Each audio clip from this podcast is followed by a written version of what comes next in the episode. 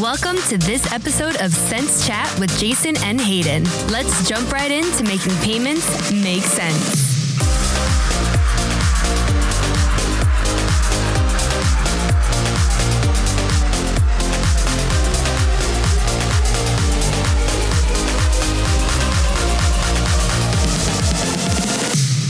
Happy Wednesday, Jason. I am stoked to be in the studio for what has definitely been my favorite part of the work week. And happy belated Father's Day to all the fathers out there. Yeah, absolutely, Hayden. I know uh, you got to spend some time with your father over the weekend. And although neither of us have children yet, I think we could both consider this podcast our kid. Yeah, it's definitely been a baby to me, and I know it has to you as well. So, we have some great topics in store today, and I'm excited to get into it. So, let's do it. First, where's Waldo with Wirecard? How did 2 billion in money vanish? Next, casinos to go cashless. COVID reshaping yet another industry. And last, FedNow Community Kickoff, the latest on Fed Reserve's faster payment solution. The now ex CEO of German payments provider Wirecard was arrested on June 22nd. Markus Braun was investigated due to an accounting scandal that revolved around a missing $2.1 billion. He is facing charges of accounting fraud and market manipulation as he tried to inflate the company's balance sheet in order to be more appealing to investors and customers. Hayden, this is so sad. Up until recently, Wirecard was Germany's fintech unicorn. And from everything I've read, they're not actually missing $2 billion.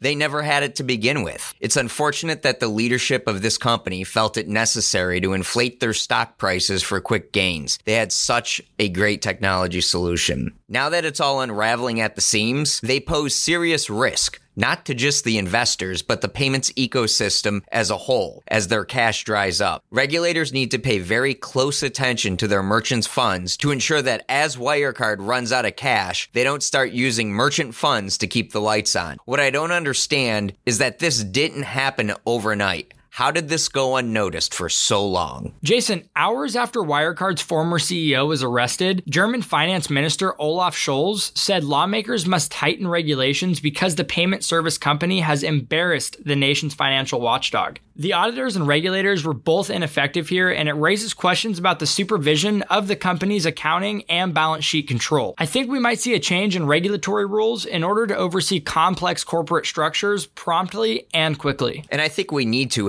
This is a global and systemic problem that is the result of greed and enabled by lack of oversight. Payments processing accounting is very complicated. In fact, very few acquiring banks even know how to balance their own third party payment processors' accounts. Generally, by the time someone suspects something is wrong, the hole is huge. I've consulted for banks, law firms, and CPAs that even though they're in the payment space, really don't understand the end to end flow of funds from the card networks to the merchants and the timing of things. It's very complicated because there is always money in flight. In fact, most third party payment processors don't even know how to track it to the penny. I think it's this lack of understanding that allowed Wirecard to inflate their balance sheet without anyone picking it up for so long. I'm all for innovation, but oversight is needed to prevent major financial losses for shareholders, central banks, and merchants. Well, on the heels of the Wirecard debacle, Brazil's central bank has suspended the WhatsApp payment feature in the country. MasterCard and Visa have also been requested to stop payments and money transfer services through the app in Brazil as well. This feature was introduced earlier this year in Brazil by Facebook, and this is seen as a major setback for the social media giant, as this was supposed to act as a central function of its plan to offer commerce options within the app. The suspension of the feature will allow Brazil to evaluate the potential risk to their central banking system. Yeah, it's hard to say if the Wirecard fallout in Germany motivated Brazil to take a closer look at things or not, but I think it's a good step in the right direction. As everything moves to real time payments, the window to stop fraud and take action becomes almost non existent. The central banks and the entire supply chain really need to understand the risks associated with connectivity they are handing out to fintech companies, especially if they're not experts in the payment space and if they don't have a deep understanding of payment systems and risk controls. And I think this applies to Facebook.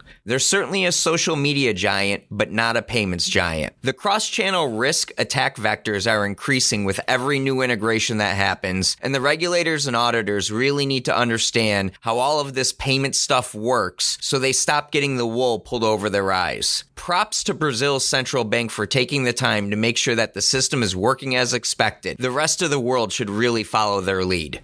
Jason, it appears that the US casinos may be following the lead of the rest of retail. It is no surprise that casino staff and customers want to go cashless due to COVID 19. And the main reason for this industry being one of the last to operate solely on cash is that no state allows digital payments on a casino floor, but that will soon change. The American Gaming Association has just recently issued payments modernization policy principles that they say will guide the industry into contactless forms of payments. Well, Hayden, I for one fully support this as I hate waiting in line at the casino cage to convert cash to the chips and vice versa. This has been a transformation that I feel is long overdue, and its delay has really been driven by two factors chargeback liability and transaction processing fees. Fortunately, by utilizing contactless payments based on EMV standards, the casinos will eliminate fraud liability as the transactions will be biometrically authenticated. It will, however, be very interesting to see how they deal with the fees. Will the casino or consumer end up eating those transaction costs? AGA officials say that in a survey of casino guests, 57% of them expressed a desire for digital payments. The Nevada Gaming Commission has a hearing scheduled for June 25th where it is expected to accept the State Gaming Control Board's recommendations for streamlining the approval and testing processes for modern forms of payments in U.S. casinos. But it's not just AGA officials that are requesting this change in a casino floor. The CDC recommended tap and pay options in order to limit the handling of cash in casinos, and casinos casinos themselves also want to see some modernization in the industry. I think it's a great step forward, and most casinos are already equipped to handle this through their player rewards program. In fact, this is how high stakes players already gamble. They fund the casino in advance, they walk up to the table with their player's card. It's essentially a closed loop system once the funds are on hand with the casino. It won't be that hard for the casinos to adopt this solution to all players and have self service kiosks or devices where a player can load funds onto their existing loyalty cards. I think that this can be a huge opportunity for casinos whose customers are an aging crowd to gain the focus of a younger crowd who operates largely by mobile payments. And as well as a new era of gamblers, casinos can take advantage of linking loyalty programs to the mobile wallets of their customers, making the process of a casino simpler and easier for their customers to use and understand. Totally agree, Hayden. And I think really what the missing link here is the added capabilities of players being able able to transfer their winnings from their casino card or app to a bank account and more importantly, the anti money laundering controls that will need to be in place as part of this solution. It's honestly a great opportunity for a fintech focused on remittance solutions. One of the things that will be very interesting to see in this transformation is how it affects tax reporting on gambling winnings. Since instead of walking away with a brick of cash from the casino, consumers will now need to enter PII for transactions over certain thresholds to have the money deposited into their bank accounts. We will definitely make sure to listen in on that hearing tomorrow and keep you guys updated on what's going on in that industry. On the topic of deposits, Jason, about a month ago, we discussed the importance of the FedNow real time payment service, and I know you participated in the FedNow community kickoff webinar earlier this morning. I understand design activities are already underway, but what can you tell us about the focus of the FedNow community? Well, Hayden, first and foremost, I think it's great that the Fed Reserve has put together this working community to collaborate collaborate on this next generation system rather than building it in a silo. The community consists of key industry participants with varied expertise across multiple verticals. The goal is to foster innovation, transparency,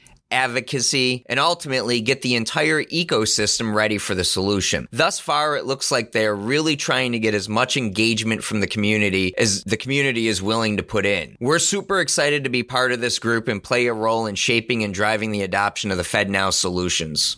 Jason, what are some of the items that will influence organizations to offer the FedNow service, and what are some of the obstacles in adapting to the FedNow? Well, in my opinion, the key driving factor will be modernization of the payments system as a whole and the ability to move funds in real time. It's clearly the direction the world is going, and organizations that jump on the bandwagon will have an ability to attract new customers, create new revenue streams, and develop new and innovative solutions to meet the needs of the rapidly growing fintech community. I think the biggest challenges and roadblocks is that most banks aren't prepared from a risk or technology perspective for this type of solution, especially when you factor in cross channel risk between different payment rails. Hopefully, through the collaborative efforts of the FedNow community, we can overcome these hurdles by the time the solution is ready for the mainstream. Well, I know as you continue to play a role in the FedNow community, you will be sure to keep us updated. Okay, Jason, it is time to make payments make sense. Give me those takeaways. Regulators and auditors, it's time to really understand payments from end to end and the cross channel risks that exist. Fintechs, there's a huge opportunity in modernizing casino acceptance and remittance. If you're in this space, we'd love to talk to you. Supply chain, FedNow is coming. Make sure embracing faster payments is part of your roadmap. Thanks for joining us today. And if you've got a topic you would like us to discuss, follow and message us on social media at SenseChat. And as always, we would love your feedback. Hayden out.